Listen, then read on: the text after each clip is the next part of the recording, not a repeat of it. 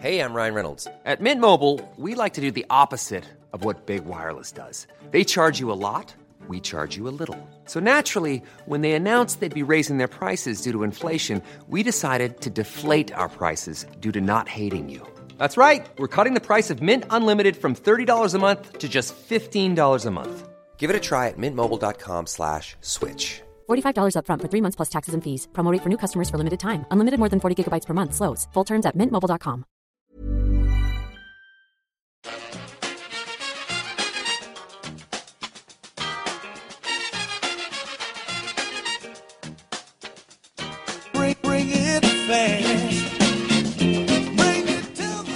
And welcome back to the EPL Roundtable. I'm your host Kevin DeVries, and as always, if you'd like to reach us at the podcast, you can do so by either tweeting us at EPL Roundtable or emailing us at EPLRoundtable at gmail.com. All right, and now joining me on the line is Dylan as we continue our Euro 2016 coverage. We're going to be talking about all things Portugal. Uh, Dylan, obviously, yesterday, the 3 3, one of the most exciting matches of the group, but maybe not uh, the result that you would have wanted. What did you see in that match? Yeah, I've heard a lot of people saying it's been one of the better games of the tournament so far. But as a Portugal fan, I can guarantee you that for me it was quite a dreadful occasion. Um, Fernando Santos going into the game made two changes. One was enforced with Eliseu coming in for Rafael Guerreiro due to injury, and João Mario coming in for Quaresma, which I was actually really happy happy to see. I'm a big fan of João Mario. He was a part of the European Championships for Portugal last year, the under 21s, and he played a vital role in Sporting a Sporting Lisbon side that did really well in the Portuguese Primeira this year. So I was happy to see him start because I feel that he he's probably more consistent than Quaresma. Um, the opening 15 minutes was neither here nor there, with Portugal dominating most of the ball, but not really moving it as well as they had in the opening two games. And of course, 18 minutes in, former Baggie and Fulham midfielder Zoltan Gera scored a stunning half volley from a really weak headed clearance from Nani. It was, you can't really take it away from him. It was a quality strike, but it was so frustrating to see Portugal. They had two clear opportunities to clear the ball, and ultimately they failed to close down the shot. Um, about it was about half two in the morning, and I started considering um, whether I should just turn the TV off and go to bed, as I couldn't really see Portugal getting much out of that game because they weren't they weren't really playing as well as they had in the first two games, and it looked like it could have been leading to a embarrassing exit for the Seleção. Um, but 42 in, step up the man, Cristiano Ronaldo played a through ball cutting out five Hungarian players, and Nani rifled the ball into the near corner. Király, the goalkeeper for Hungary, probably could have done better, but he's about 58 years old, and he wears those horrible track bands, so I couldn't really see him getting to that anyway. Um, at that stage, the goal felt like a momentous goal. However, obviously, it didn't really turn out to be as momentous as I would have hoped. At halftime, Santos bring on Renato Sanches, the young player, young midfielder that just went to Bayern Munich for João Moutinho, which was the same substitution that he did in the first game, and I am not really sure why. I really like the William Carvalho Moutinho duo in midfield because I feel they keep the ball quite well and they recycle possession, which is a good base for the likes of Nani, Ronaldo, Quaresma when he's on, etc., etc. Um, and also, I feel Moutinho is one of the only leader figures in the Portuguese squad these days.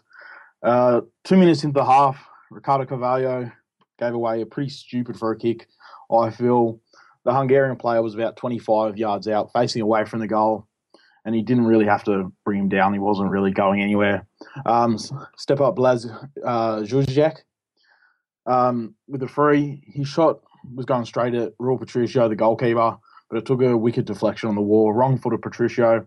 In the past, um, a few times for clubbing for country, I feel Patricio is slow to react to some to some quick quick shots and deflections. He's not as mobile as say you know a Lloris or a De Gea.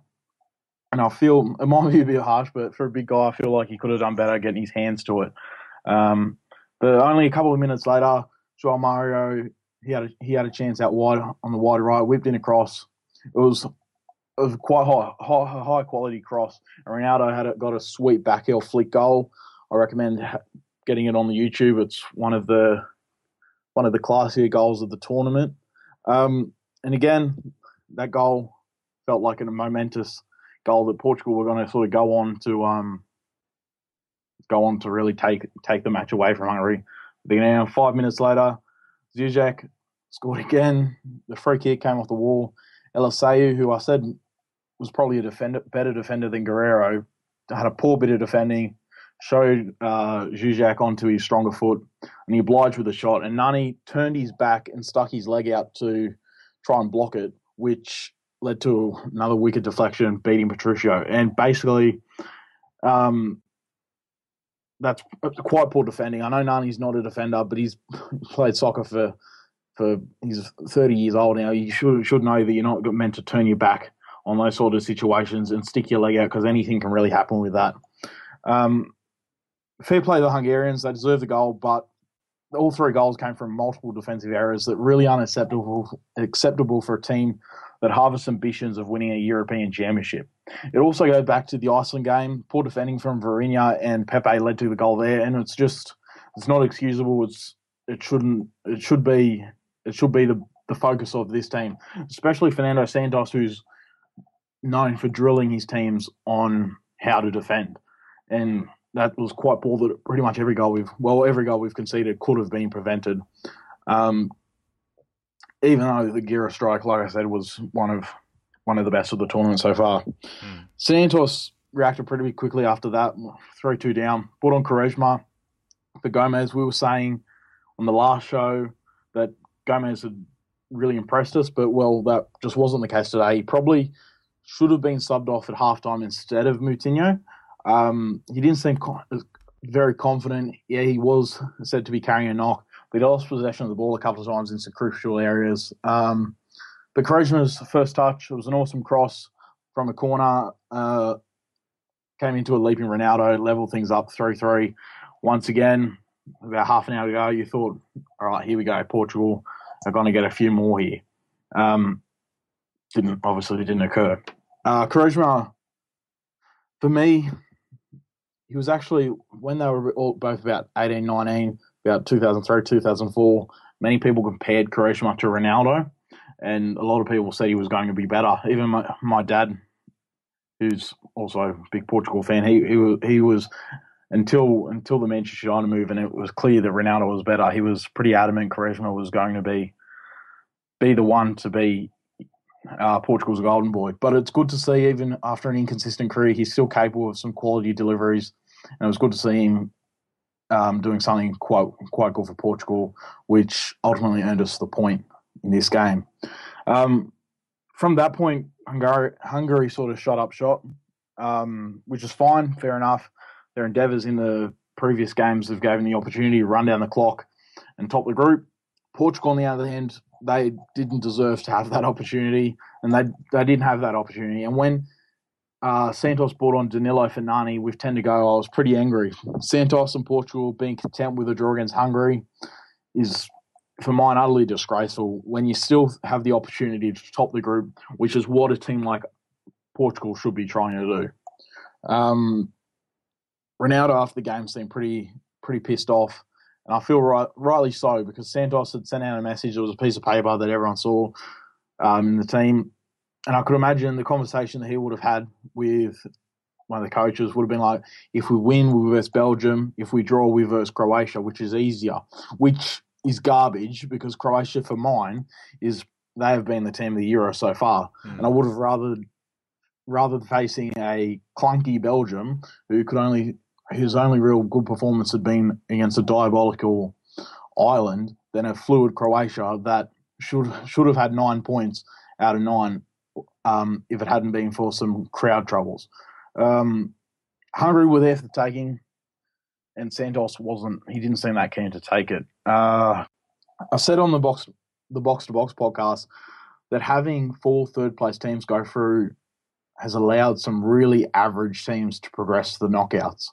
Like I said, Republic of Ireland, they were average against Sweden, diabolical against Belgium. Slovakia were only really good for maybe the first 10 minutes against Wales and against the struggling Russia side that we, we now know they had a lot of internal problems. And of course, the off the field issues were probably playing issues with some of the players' heads. They were missing a couple of players as well. But of course, Portugal are also one of those teams. They haven't been good enough. And I said in the last chat I had with you, Kevin, that if we didn't beat Hungary, I felt that they didn't deserve to go through. And I, that, I still maintain that. Um, I did say they played well in the opening two games, but for a team with the players Portugal has, that just simply isn't good enough. If they applied themselves as much as, say, Northern Ireland or Iceland or um, even Hungary, they would be clear favourites to win this tournament. Um, the, the levels of underperformance makes me really, you know, want to gouge my eyes out, especially at, you know, four o'clock in the morning. Yeah. That doesn't sound loads of fun. You did mention Ronaldo there. He did step up when he was needed. Uh, what's your take on Ronaldo been this tournament?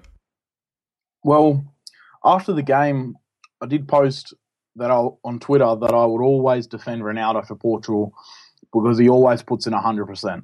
And in some cases, some players going into international duty, they, they that isn't always the case. I hate the cliche that Ronaldo doesn't turn up for Portugal because ultimately that is incorrect. He has 60 goals for Portugal, record goal scorer for Portugal. He's got the most caps as well. And only 14 of those 60 goals were in friendlies. So obviously he's showing up. Um, today he got the two goals. He had a mint assist. I've I probably recommend looking through all the highlights because there was a, a, lot of good goals. And the pass for Nani for that, I was really impressed with the way he picked that out because he's not really known for his um, on the floor passing skills. He is known for crossing, but his that pass was quite nice. Um, people have been criticising him for not converting his chances. Yes, he's at 30 shots in the tournament. It's frustrating, but he's still making the runs. He's still putting the effort to get into those positions. The free kick situations, my view, they haven't been good enough. But from 25 out, I honestly wouldn't want anyone else in this Portugal team to take them because I have seen Ronaldo hit them. He's he's got he's got plenty of free kick goals, spectacular goals. Obviously, that goal against Portsmouth, obviously it was about a decade ago, but that's what he's capable of. The ones further out, yeah, I feel that maybe Moutinho or Guerreiro could probably knock them into the box. They've got a, a nice, quiet they've got the ability to whip deliveries and um, float good deliveries into the box um, rather than the ambitious long ranges that Ronaldo aspires to hit. The penalty miss against Austria, these things happen. Ronaldo should obviously continue to take them. Um, also, on showing up, I want to take you back to the 2014 World Cup where Ronaldo he could hardly move. Um, he did play quite poor, but in those dying moments of the USA game, Portugal needed a goal to stay alive in the in that tournament, and Ronaldo was able to deliver a perfect cross for Varela to head home. Obviously, Portugal flopped out, but Ronaldo wasn't completely absent like people make out that he that he was.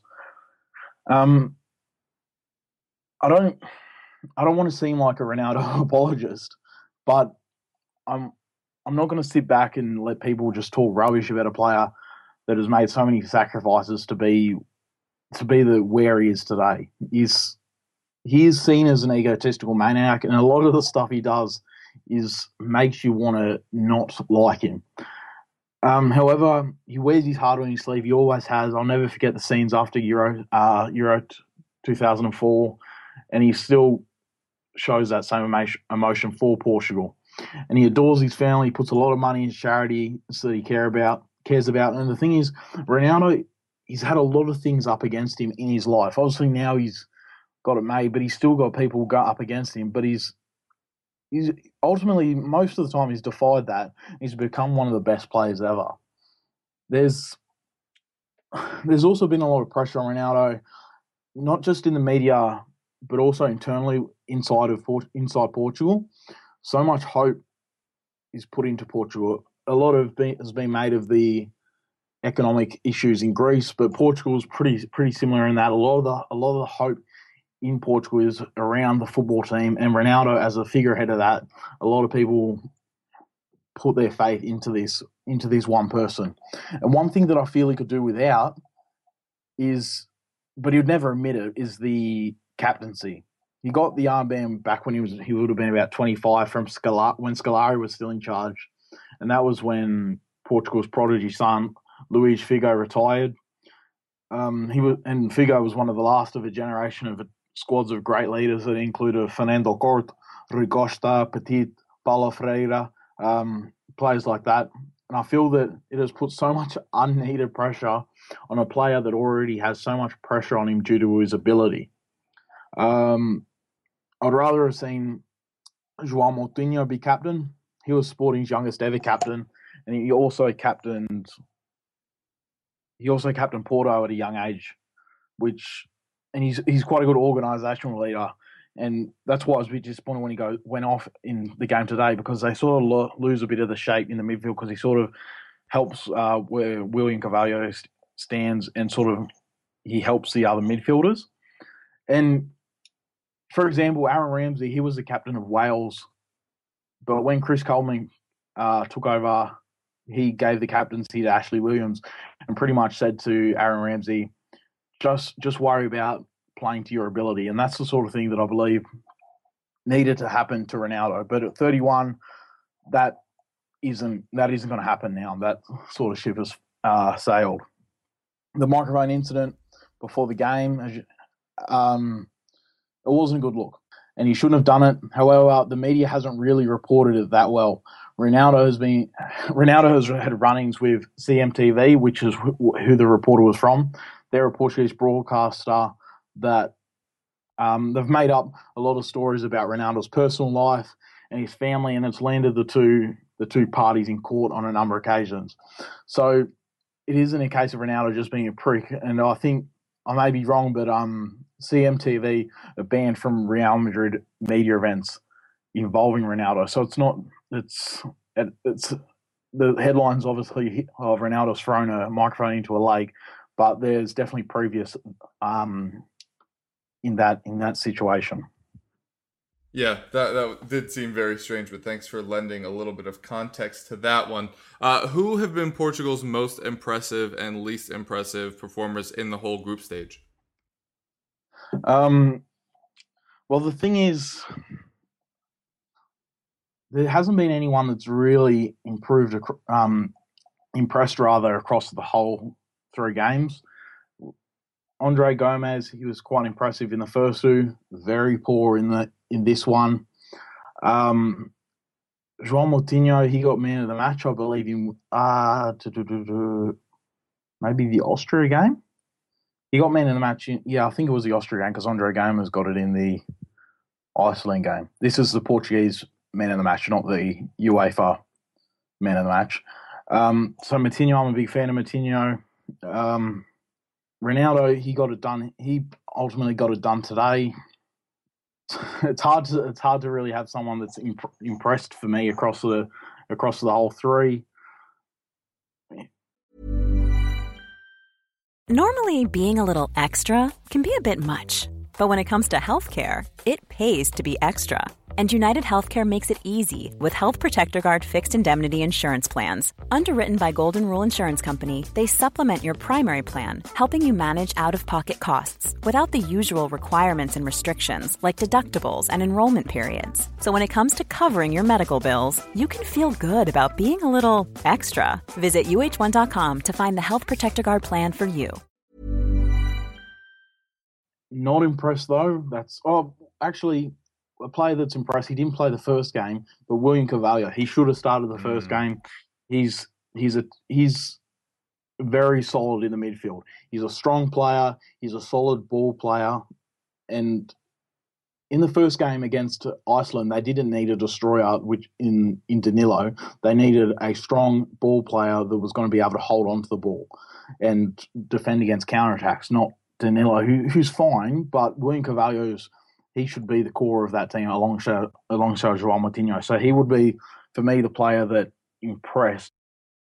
Vieirinha, he, he was pretty disappointing, especially in the game against Iceland. He was a fault for the goal along with Pepe, um, a player that has been a fantastic servant for a long time. Has been Ricardo Carvalho, but I'm not sure why he's still in his side. He's not. He's never been quick, but he's he's not good in a team that's meant to dominate the games, which is what, pardon me, we need a centre back that can help be a ball player, which Fonte, he isn't necessarily ball player, but he's um, a quicker ball player that could have got the ball quicker to the midfield opposed to Ricardo Carvalho. I saw an article saying of how, how Ricardo Carvalho would be a good signing for Barcelona because basically he's cheap. He would help their defensive struggles, which which is ridiculous because Barcelona they're a team that needs a, a fast ball player, someone that's able to play a high line, and that's not Ricardo Carvalho. And he's frankly, it's probably time for him to retire because he hasn't he hasn't been very good for Monaco in the last few years, and he hasn't he was struggling at the back end of his career, uh, his time at Real Madrid. Um, other players are disappointed. Gomes in the last game. Ronaldo, he frustrated in the first two games. Um, Quaresma's, it's mostly, it's more, rather than disappointed and um, impressed over three games, it's just a, a, mix of up and down from all of them across across the three, th- across the three group stage games where in all three games there was about five or six players that played above seven out of ten, but there was the rest of them were playing at say five out of ten, which you're going to struggle against teams that that ultimately, if they're in the Euros, they've they've got there through being at least structurally sound. So, yeah. Oh, one, one, one. I will touch on Nani. He's he he's got two goals and they're two pretty decent finishes. So he did okay considering he's not a striker. Um, yeah, he did okay. Fair enough. All right. Well, where that leaves us uh, is it Portugal have advanced uh, in unceremonious fashion, but they have advanced nonetheless. Um, next up is Croatia. You touched on it a little bit in the open about how maybe you would have preferred somebody else, maybe a midfield a little less stacked. Uh, what, what do you see in this match coming up? Yeah, so like you said, touched on it earlier. Portugal, Croatia. Um, I was saying on the Box to Box podcast that we recorded earlier today that how I think it actually might be a good thing.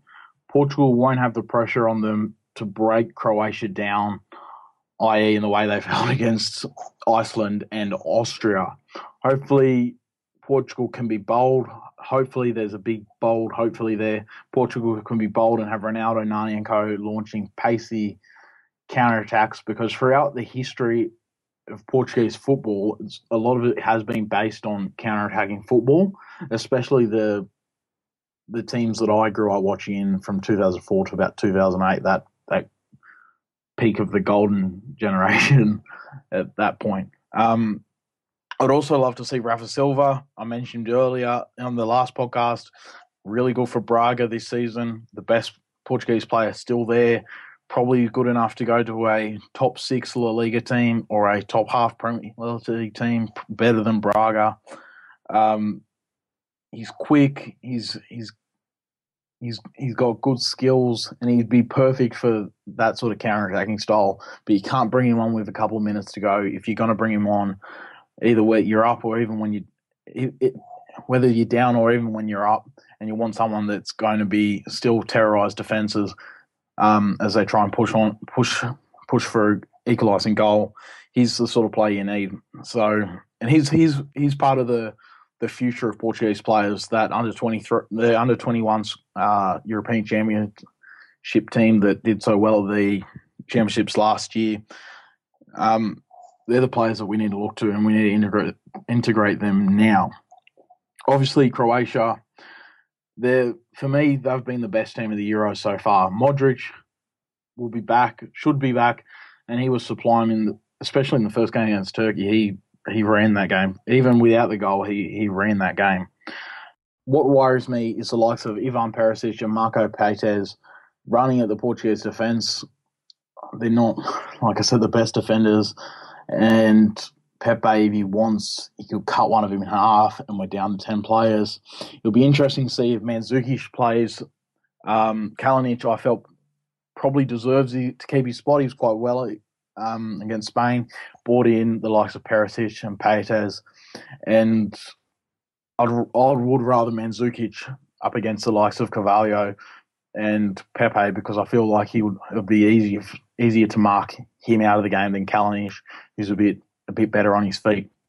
Um, on my podcast, I did say that I felt Portugal could get the win, and if they do, it's op- opened up in inverted commas an easier run to the final, which would see them facing either Switzerland or Poland in the quarters.